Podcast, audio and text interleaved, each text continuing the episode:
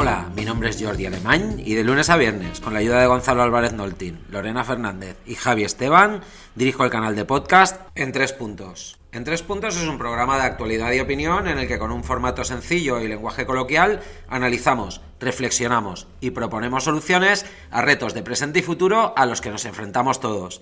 Nuestro objetivo es fomentar conciencia y promover la inteligencia colectiva. De ahí que tratemos de abordar los temas desde la objetividad y siempre con un punto de racionalidad. El programa sigue una estructura ágil, amena y un patrón muy sencillo: análisis, reflexión y propuesta de solución. Hoy, en En Tres Puntos, vamos a tratar un tema que nos ocupa y nos preocupa a todos. Hoy, en En Tres Puntos, presupuestos generales del Estado. ¿Un proyecto de país o propaganda electoral? ¿Te apuntas?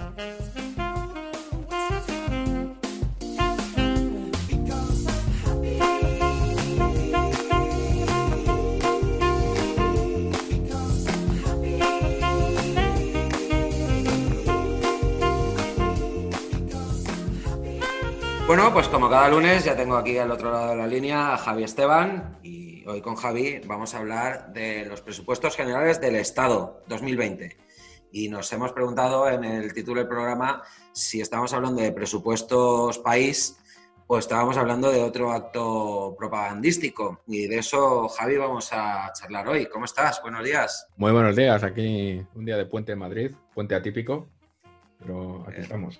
Sí, confinados, ¿no? Estáis ahí perimetral, no perimetral, yo ya no me entero cómo van lo de los confinamientos. Eh, yo tampoco, la verdad. Es una situación un poco, un poco difusa. Deberemos dedicar un programa especial a interpretar el mapa de confinamientos. Sí, sí. Vamos a, vamos a preparar uno. Javi, eh, más allá de confinamientos y de confinados, eh, presupuestos generales del Estado. He estado echándoles un vistazo. Y, y traigo tres líneas maestras, tres puntos que me gustaría que comentásemos, a ver qué te parece. Traigo algo de datos, yo creo que tú también tienes algunos, los volcamos encima de la mesa y a partir de ahí, una vez generado el contexto, damos forma al programa de hoy. ¿Te parece? Perfecto. Bueno, pues arranco yo. Primera línea maestra es ingreso, segunda, subida de impuestos, tercera, récord de gasto público. Pero antes de eso, lo que quiero decir es que, para mí, esto es opinión, los presupuestos generales del Estado, pues más allá de ser la ley más importante que se firma en nuestro Congreso y que se pasa por el Senado cada año, tienen una doble misión. Y eso sí es importante y me gustaría subrayarlo para que todos los oyentes lo tengan claro. Los presupuestos definen nuestro perfil de gasto. Si estuviéramos hablando de una familia, podríamos visualizar de forma gráfica la típica familia que lleva un coche de veinte años de antigüedad, vive en una casa más o menos de clase media y vive de forma austera con el fin de ahorrar y acumular patrimonio, pensando en el futuro, en el largo plazo. O podríamos pensar en la familia pues que lleva cada miembro de la familia un coche de veinte mil euros, treinta mil euros... viven en una casa por encima de sus posibilidades y gastan por encima de sus posibilidades. ¿Por qué digo esto? ¿Qué hago esa comparativa? Porque al final esa imagen es la que le vamos a proyectar a nuestros vecinos europeos. Esos vecinos de los que tanto dependemos en este momento para que nos aprueben pues, las ayudas o los fondos de rescate europeos que venimos negociando desde el mes de julio. Segundo lugar, porque el gasto de una familia, el nivel de ingresos, inevitablemente define su estilo de vida y define el futuro de esa familia. Y en este caso estamos hablando de unos presupuestos que en la, en la actual coyuntura, tanto de salud, de la pandemia, como económica, principalmente económica, va a definir buena parte de nuestro futuro, de las próximas décadas. Y es en esos dos aspectos donde me gustaría que nos centrásemos. Pero voy ya con el punto uno, con las previsiones de ingreso. Traigo datos recogidos de, bueno, pues del anuncio que ha hecho el gobierno eh, en el que se publicaban algunos cuadros de datos y se está asumiendo en términos de ingresos para dos mil veintiuno que se recuperarán la caída del P I B que se estima en un once coma dos por ciento para el cierre del dos mil veinte, pues que será representará una subida del nueve coma ocho por ciento. En otras palabras, que el diferencial de caída de P I B con recuperación de P I B entre el veinte y el veintiuno va a estar aproximadamente en uno coma cuatro puntos, algo menos de un punto y medio. Me parece muy optimista. Por otra parte, me parece muy optimista también que estemos considerando con la actual crisis económica y el potencial o el previsible cierre de empresas y pérdida de puestos de trabajo, que vamos a mantener un nivel de ingresos más o menos similar al de, al de este año. ¿A ti qué te parece, Javi? A mí me parece que, bueno, la metáfora de la familia austera está muy bien. El problema está en que estamos hablando de un contexto, contexto peculiar. Tenemos una crisis hoy. Por ejemplo, podemos decir que, la, que sí que evidentemente está habiendo un rebote económico. No tan intenso como se pensaba, pero sí que, por ejemplo, el P I B que salió el viernes es una subida de más del dieciséis por ciento. Yo creo que eso también hay que tener en cuenta, que la, que la coyuntura económica es atípica, que no estamos hablando de, de una crisis. A mí lo que me preocupa no es eh, tanto el volumen de gasto de los presupuestos y el volumen de ingresos, sino más bien un poco el, el modelo económico que, que supone. Tener en cuenta que estos son los primeros presupuestos desde, desde dos mil dieciocho que se hicieron en un momento muy diferente y con un gobierno muy diferente. Y es verdad que analizando partida a partida, variación y cambios entre el presupuesto que se aprueba la semana pasada y los presupuestos de dos mil dieciocho y su, sus prórrogas, pues sí que hay cambios en el modelo. Hay más inversión en vivienda, más inversión en servicios Eh, de fomento del empleo, más inversión en transferencia a otras administraciones públicas, pero es verdad que muchos de los cambios vienen también de los fondos europeos. Unos fondos europeos que todavía no hemos cobrado, que no sabemos cuándo van a cobrar porque me parece que el proceso va a ser más largo de lo que esperábamos. Esa especie de vacuna económica no va a ser inmediata y la cuestión es que lo que tú dices, eh, Europa lo que espera no es que gastemos más o gastemos menos.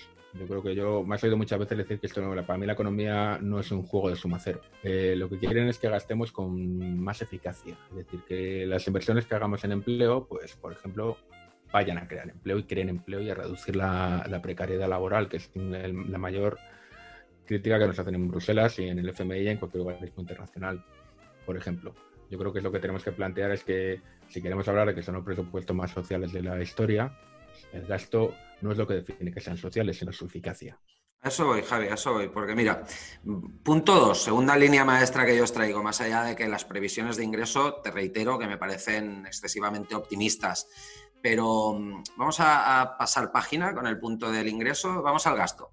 En términos de gasto, se anuncian, de ahí el título de nuestro programa, si estamos hablando de presupuestos país para salir de una crisis económica profunda, o de un programa electoral, porque se anuncia a viento y, o a los cuatro vientos, mejor dicho, un récord de gasto público, que también digo yo, esto de nuevo es mi opinión, faltaría más en la actual situación en la que estamos si no incrementásemos el gasto, con crecimiento del paro, tanta gente, tantas familias sin ingresos, etcétera. Pero es que estamos hablando de que crece el gasto público un trece por ciento interanual, unos cincuenta mil millones de, de gasto adicionales con respecto a dos mil diecinueve.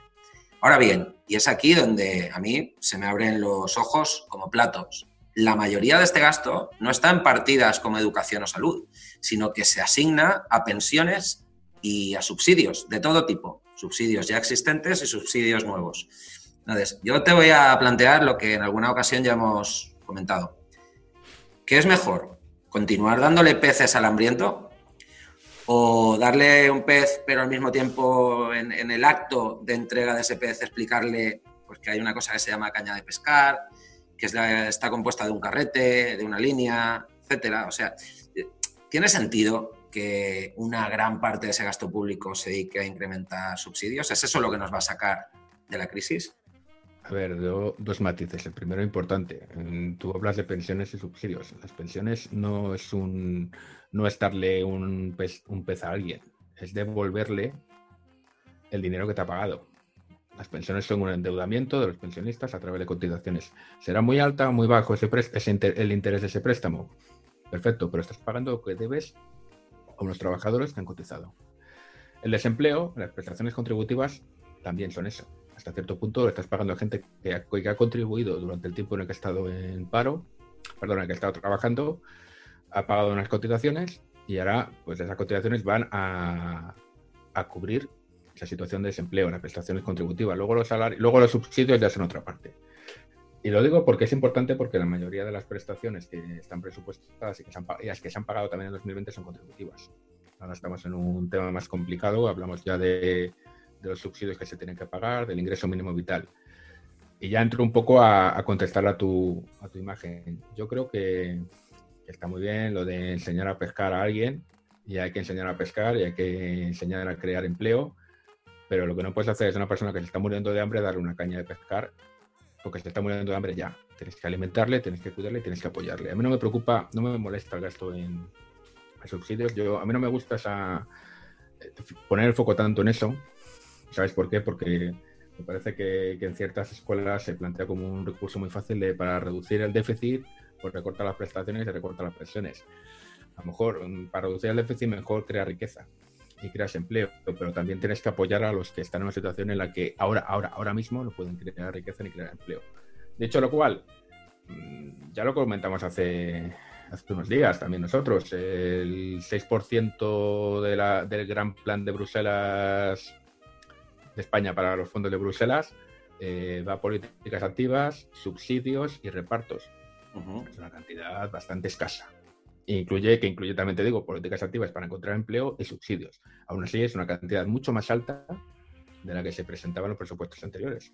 Sí, ahí, ahí también vamos a hablar de eso en el bloque de reflexiones, pero vamos a cerrar este primer bloque con un dato adicional. Subidas de impuestos. Eh, lo primero, que según el gobierno prevén recaudar unos seis mil millones más en dos mil veintiuno que lo que hemos recaudado este año, principalmente por dos vías. En una parte se estima un treinta por ciento de ese incremento, unos mil ochocientos millones adicionales, vendrían vía I R P F e I V A, con la subida del I V A del diez al veintiuno en algunos casos, como que tanto se ha debatido en estos días de las bebidas azucaradas, etcétera. Por otra parte, el setenta por ciento de, esa, de ese aumento, unos cuatro mil doscientos millones adicionales en recaudación, vendría a través de nuevos impuestos, tasa Google, etcétera. Yo eh, me planteo lo siguiente: ¿no estaremos poniendo en peligro que empresas como Google digan, oye, pues espérate un momento, que a lo mejor no me interesa operar en España? O que tecnológicas, tanto que hablamos de la transformación del tejido industrial y queremos atraer inversión extranjera y capital privado para que se acelere esa... El propio Sánchez decía que la inversión podría llegar hasta quinientos mil millones contando con capital privado. Pues con todos esos nuevos impuestos no estaremos asustando o generando determinadas incertidumbres en aquellos que tienen que venir a, a acometer esas inversiones, Javi. Bueno, es un debate, es un debate amplio. Yo, de todos modos, a ver, el tema fiscal, la trampa siempre está en, oye, pero esta subida de recaudación es sobre el presupuesto ejecutado o sobre el presupuesto previsto hace un año, porque con la caída económica evidentemente se ha hundido la recaudación. Uh-huh.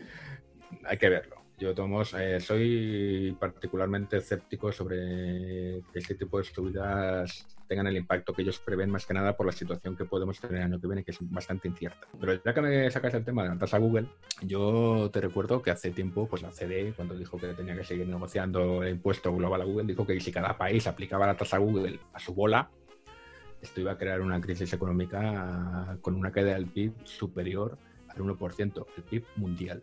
Viendo cómo nos repartimos en España las caídas mundiales del P I B, pues posiblemente sería bastante, bastante grave para nuestro país. Pero más que nada porque habría una gran guerra comercial. Pero entrando al tema de qué pasaría si Google se va... A ver, vamos a ser realistas. Amazon, va, va, va, Amazon se va a ir del mayor parque logístico de Europa, el mayor negocio logístico de Europa, porque les suban los impuestos. Google se va a ir, va a abandonar a cincuenta millones de habitantes, de usuarios. Puede abandonar algunos negocios, como hizo con Google News. Pero no va, no va a irse, no se va a ir Apple.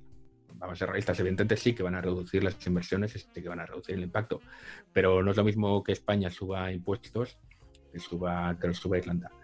El problema en otro lado, y este es el problema real de las tasas Google, las tasas Tobin y este tipo de tasas, es que eh, la respuesta que hagan los países donde están ubicados esos... esos esas gigantes tecnológicos, es decir, uh-huh. que Estados Unidos imponga aranceles a España o castiga a España, a Europa, como está haciendo. Eso también dependerá mucho de si gobierna Trump o Biden, lo sabremos mañana, uh-huh. pero me parece que no va a haber mucha diferencia entre uno y dos. O sea, que el problema de estas tasas Google es que abre una guerra comercial. Entendido. Muy bien, Javi, pues... Eh... Yo creo que tenemos el bloque de análisis. Voy a recapitular. Hemos visto previsión de ingresos, hemos visto subidas de impuestos y hemos visto récord de gasto público. Vamos con esos tres elementos al bloque de reflexiones. Diez segundos y estamos de vuelta con todos los oyentes. Hasta ahora.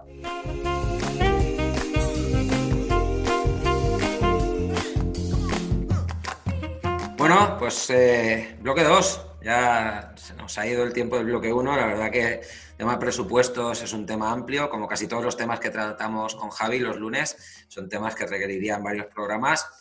Eh, hemos contextualizado y creo que es momento de empezar a plantearnos preguntas. Como ciudadano, Javi, como ciudadano, que además vamos a hablar de ciudadanos en un segundo, pero yo me planteo la primera reflexión. ¿Estos presupuestos son unos presupuestos de país? ¿O son los presupuestos de partido? Son los presupuestos del P S O E, los que van a salvar al P S O E y le van a garantizar una próxima legislatura. Esa es mi pregunta. Bueno, yo antes de empezar, y lo digo porque lo aviso, porque hay mucha gente, tú lo sabes, pero hay mucha gente que no lo sabe. Yo he sido cronista parlamentario bastantes años, cronista parlamentario económico, y de hecho me he leído de pe a pa los presupuestos mmm, desde dos mil ocho. Unos me los leí porque trabajaba como periodista y otros me los leí porque trabajaba en el gobierno.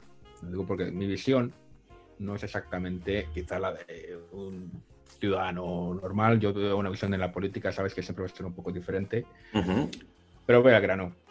Cuando hablamos de presupuestos de país, de presupuestos de unidad, a ver, no ha habido ningún presupuesto que haya sido pactado con unanimidad, ¿vale? Es decir, todos los presupuestos son un, son un juego en el que el gobierno hace una propuesta y luego va, la va modulando parcialmente, más o menos parcialmente, con otros partidos. Es un juego que ha funcionado muy bien durante muchos años porque pactabas con los nacionalistas, porque solo había una fuerza que era una... Había un bipartidismo global en que había un gran partido en el gobierno, un gran partido en la oposición que no se ponían de acuerdo, con lo cual el gran partido en el gobierno pactaba con partidos nacionalistas que, exig- que pactaban exigencias y reclamaciones para sus territorios, sus comunidades autónomas, y eso funcionaba bien.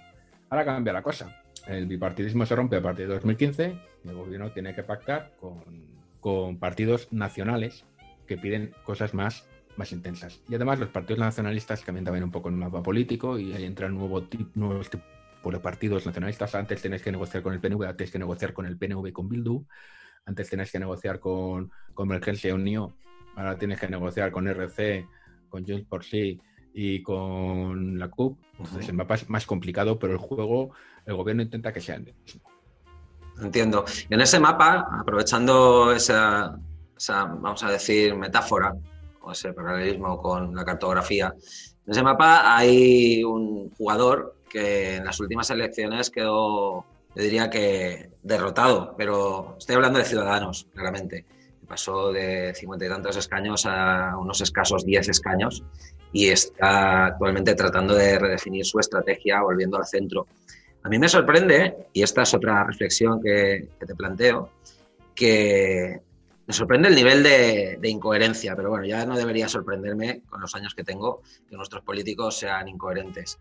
En cualquier caso, observando las posiciones de Ciudadanos y viendo cómo se está desarrollando la estrategia, me choca que en dos mil dieciséis rompieran negociaciones con el P S O E porque el P S O E mantenía en paralelo una conversación con Podemos en la sala de al lado del Congreso de los Diputados, y que hoy, estando el, el P S O E no solo conversando con Podemos, sino en una alianza, una coalición de gobierno, se decidan a apoyar a Sánchez. Eh, ¿Qué te parece la estrategia de Ciudadanos? ¿Estamos ante una nueva desaparición de la secuela de U P y D?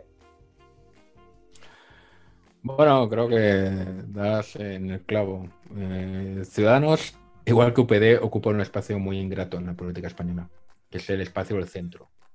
El centro es un mito que funcionó muy bien en la transición, le funcionó muy bien a Adolfo Suárez, pero también te recuerdo cómo acabaron los partidos liderados por Adolfo Suárez. El centro es un espacio en el que más o menos acabas a la irrelevancia, porque eh, no te diferencias de nadie. Entonces, cuando tienes un gran partido de centro-izquierda y un gran partido de centro-derecha que pueden modular un poco más hacia la derecha, un poco más hacia la izquierda, según les interesa, te quedas fuera de juego, que es lo que le ha pasado a Ciudadanos. Pero es un partido que yo no me preocuparía tanto del giro, de qué giro está dando Ciudadanos, sino el giro que está dando el P S O E. El P S O E está dando un giro hacia el bipartidismo. Uh-huh. Está dando el giro hacia recuperar el bipartidismo. El P S O E, desde el gobierno de coalición, en mi opinión, me, me lo ha salido muchas veces. Es un, está haciendo un proceso de fagocitar a Podemos, que se la complica un poquito por la, por la crisis, pero le va bien, está, lo está consiguiendo, y ahora pues está consiguiendo fagocitar a Ciudadanos. Uh-huh. El P P, por su parte, pues está en un proceso en el que el viraje a, también a ser el gran bloque que era antes se le complica por Vox, pero uh-huh. estamos en otra línea.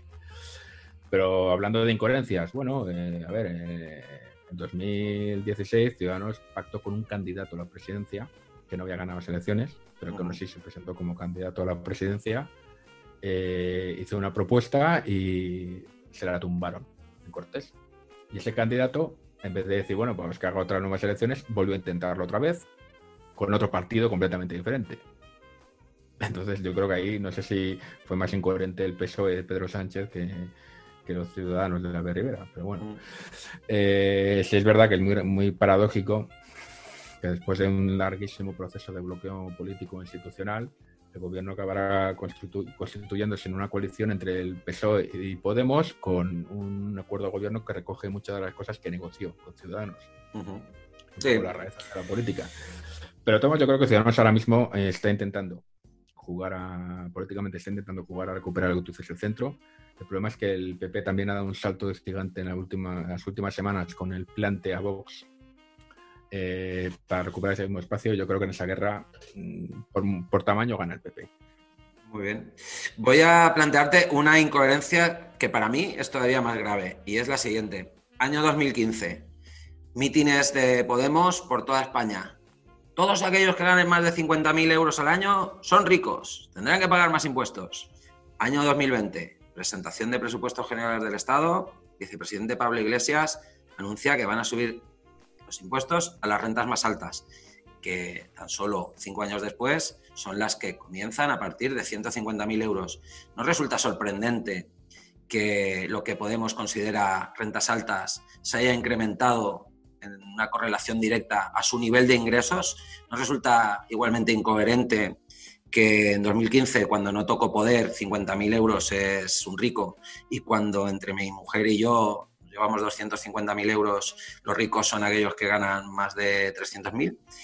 Yo, de nuevo, como ciudadano y expresando opinión, me parece que es un acto de incoherencia, pero como decía el bueno de Baglini en su famoso teorema, al político le pasa que su distancia al poder es directamente proporcional a su nivel de coherencia. Es decir, cuanto más lejos, más coherente, cuanto más toco poder, más incoherente me vuelvo.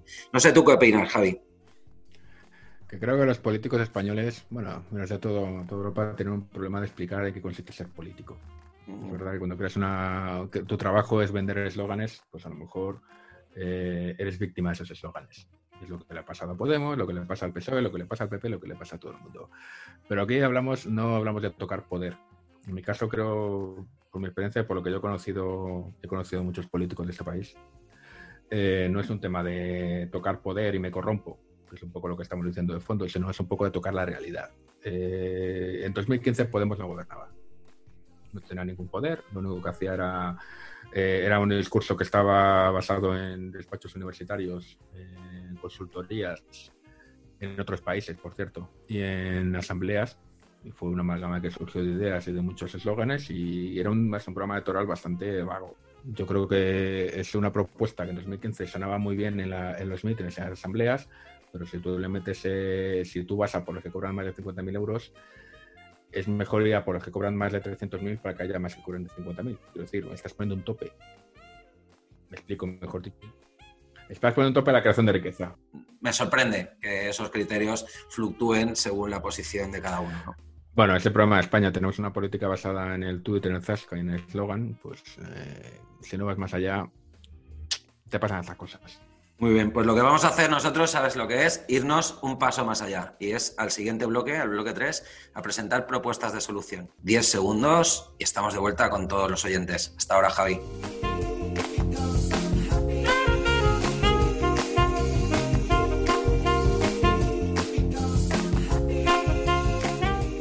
Bien, pues bloque tres, como cada programa eh, se pasa volando. Bloque tres es ese en el que tenemos el reto de presentar propuestas de solución. Nos liamos, nos liamos, bloque dos, empezamos con el tenis, ¿eh, Javi? Y ahora toca resolver. Yo, como te decía en, el, en la pausa, en el bloque anterior, creo que me, me he quedado demasiado institucional con el tema de hablar de política, que se ha puesto como muy, muy serio cuando hablo, cuando hablo de esta gente. Pero así que vamos a ir con unas propuestas un poco más concretas para que se pongan a trabajar. Muy bien. Yo creo que lo primero es eh, hacer que esos presupuestos incluyan un plan de reestructuración, o por lo menos sienten las bases de un plan de reestructuración para lo que nos espera en los próximos años. Porque ya te digo que el coronavirus va a dejar secuelas y creo que lo peor es que va a enlazar con otras crisis que van a venir más adelante. Este, esta década no la veo muy, muy en positivo. Entonces yo creo que es importante que la economía española haga una reestructuración profunda, eh, sobre todo a la hora de crear empleo. Está bien apoyar a quien lo necesita, está bien pagar lo que debemos a nuestros pensionistas, por supuesto, pero también hay que... La única forma de hacer esto es crear empleo y empleo de mejor calidad. Y eso es blanco y en botella. Entonces hay que hacer un plan de reestructuración basado en una formación realmente eficaz, realmente adecuada, una educación para los jóvenes, eh, pero una educación que les sirva para encontrar empleo y que les sirva para que las empresas les encuentren, que es lo que está fallando ahora, y una formación para desempleados que realmente sea ágil, rápida, eficaz y orientada a lo que, a lo que necesitan ellos y lo que necesita el mercado laboral. Y esto nos lleva a la segunda parte. El gasto público, pues hay que repartirlo en lo que necesitamos. Tenemos unos presupuestos eh, que contrastan un poco con el plan este de que hablaban de que España va a apostar por el cambio climático, por, af- por afrontar el medio ambiente. Se ve poco en los presupuestos. Se ve mucha inversión en fomento, muchas cosas, pero son bastante similares a otros presupuestos. Las cosas como son, no veo un gran cambio. Y el medio ambiente ya no es una cosa solo de, de marketing o de responsabilidad social. El cambio climático es importante. Hay que hacerlo bien. Y esto nos lleva al punto tres, la colaboración público-privada. Tenemos que hacerlo con, sumando a todos los actores. Y sumar a los actores no es llevarte a los grandes empresarios a un acto, a tomarte un café, a hacerte una foto y decir que te apoyan los grandes empresarios, que es eh, diseñar programas eh, colaborando y sumando a todos los que tienen que aportar. Yo creo que ya no estamos en un mundo en el que lo público es bueno y lo privado es malo. Eh, yo creo que estamos en un mundo en el que estamos todos en el, en el mismo barco y creo que tampoco hay tantos puntos de diferencia. Yo creo que si queremos crear empleo, crear empleo de calidad, queremos ayudar a mejor, la mejor formación, queremos convertir a nuestra, en nuestra economía en algo capaz de adaptarse gracias a inversión tecnológica, gracias a talento, se puede hacer. Lo han hecho muchos otros países en otros momentos, es algo histórico y se puede hacer perfectamente, que nadie diga que no se puede hacer. Javi, nos hemos comido todo el programa otra vez, compañero. No sé, la verdad que es un gustazo charlar contigo, debatir contigo, ya lo sabes. Y lo que hago es que, bueno, pues te invito a que el próximo lunes, si podemos, retomemos presupuestos. Porque yo creo que este tema de presupuestos va a llevar algo de cola, va a traer al menos algo de... de acción al panorama político más allá de la pandemia en las próximas semanas. Así que, si te parece, próximo lunes hablamos de cómo ejecutar el plan de, de Sánchez o el plan de los presupuestos generales del Estado, ese plan que, como tú decías, está un poco falto en términos de acciones concretas a nivel de reestructuración. Necesita un poquito más de inversión en ciencia y educación y le falta claramente la colaboración del sector privado. Lo retomamos el lunes. Creo que se nos ha quedado el tintero, en el tintero ese plan, gran fondo privado de pensiones, que puede cambiar muchas cosas. Esa especie de mochila austríaca que se están inventando, eso también tiene, tiene cola.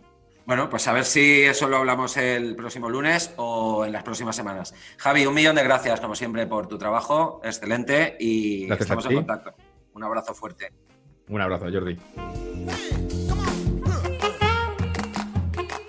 Pues eso, que ya he despedido a Javi porque nos hemos quedado sin tiempo. No me queda nada más que despedirme de todos vosotros, no sin antes recordaros nuestra web doble u doble u doble u punto en tres puntos punto com y ahí encontráis la pestaña Canal Podcast, cinco últimos capítulos sin necesidad de descargar ninguna app y también el enlace a nuestra plataforma favorita, a iVoox. Eh, os recuerdo, todos los meses vamos a organizar entre dos y cuatro masterclass en storytelling, neuroliderazgo y branding. La última, un éxito. La verdad es que nos lo pasamos muy bien con todos los participantes. En breve encontraréis información a- acerca de las siguientes, las del mes de noviembre. Un abrazo muy fuerte, estad todos muy sanos, cuidaros mucho y nos escuchamos muy pronto. Chao.